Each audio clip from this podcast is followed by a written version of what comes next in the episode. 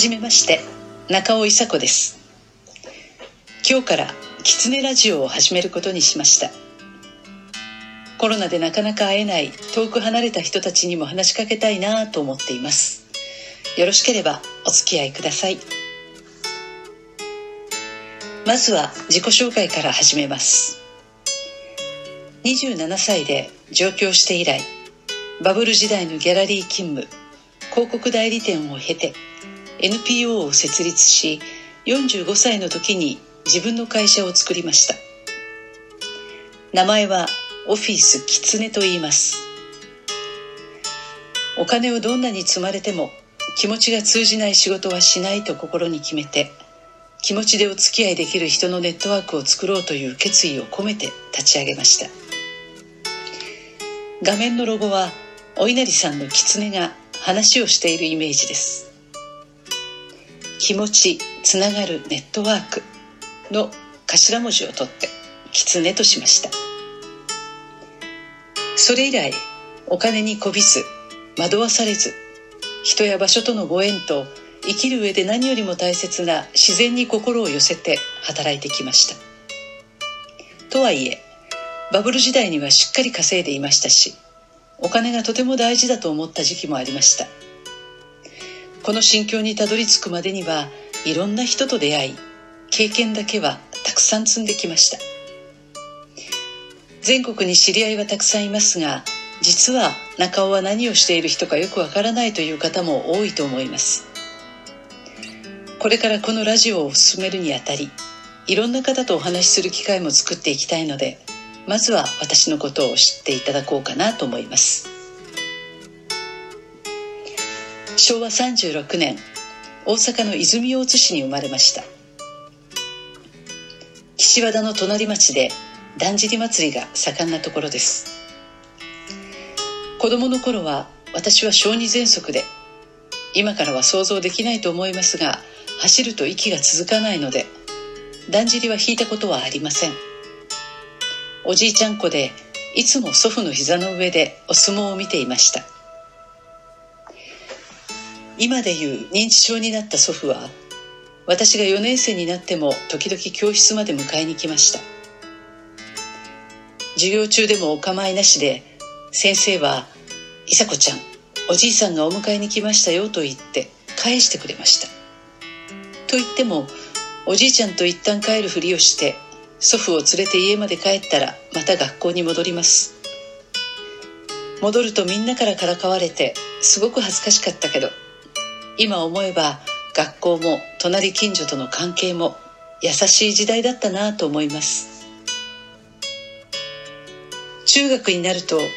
教室の黒板には日直の名前の下に祭りまで365日というカウントダウンが始まります。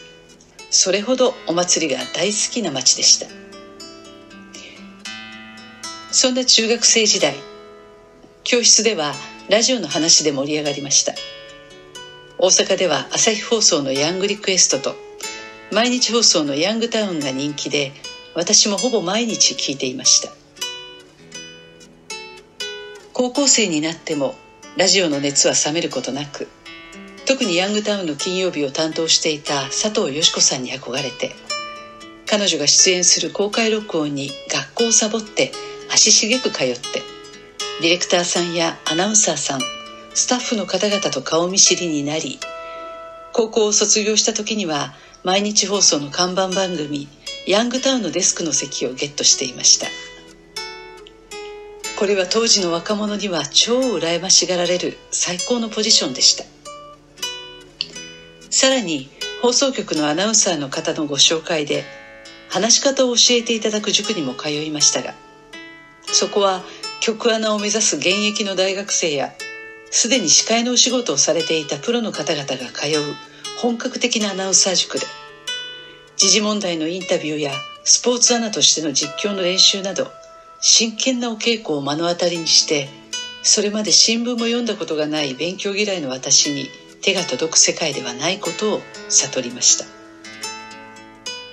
同時にそこに来ている皆さんの真剣な眼差しを見て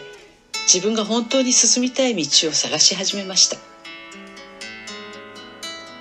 それからしばらくして大好きなよしこさんから独立するので一緒に会社を作らないかとお誘いいただきよしこさんの親友だった屋敷隆人さんに預けられてマネージメントや手打ちのコンサートのお手伝いをして業界の仕事を学び23歳の時彼女が代表を務めるオフィスミックというプロダクションを設立しました。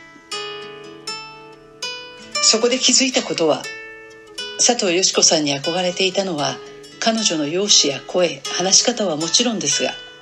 当時はまだ女性のアナウンサーはアシスタント的な存在だったのに対し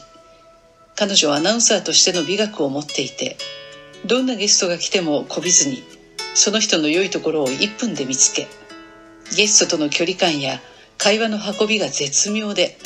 大阪ならではの笑いのツボも抑えていてしかも上品で周りを立てつつ圧倒的な存在感がありました。当時はそんな深くは考えていなかったけどどんな職業でもプロとしての美学を持ち自立した女性になりたいと思わせてくれた最初の大人だったと思います。27歳で結婚して初めて家を出ました。当時はまだ実家を円満に出るのは結婚という時代でした。その頃私と同い年のアイドルは松田聖子さん。2つ上の姉と同い年のアイドルは山口百恵さん。このわずかな年齢の違いで女性の生き方が大きく変わった気がします。人生最大の目的は結婚で良い妻として母として。一生添い遂げることを美学とした時代が桃江さんでその引退を機に松田聖子さんのように自分の思うままに恋愛も仕事も自由に手に入れて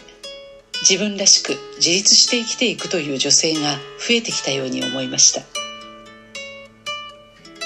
私の場合もそれまでのように家にいることを望む男性とは違って夫は自分の世界を作りなさいという人でしたので結婚して夫に仕えるのではなく家庭は安全地帯という感じで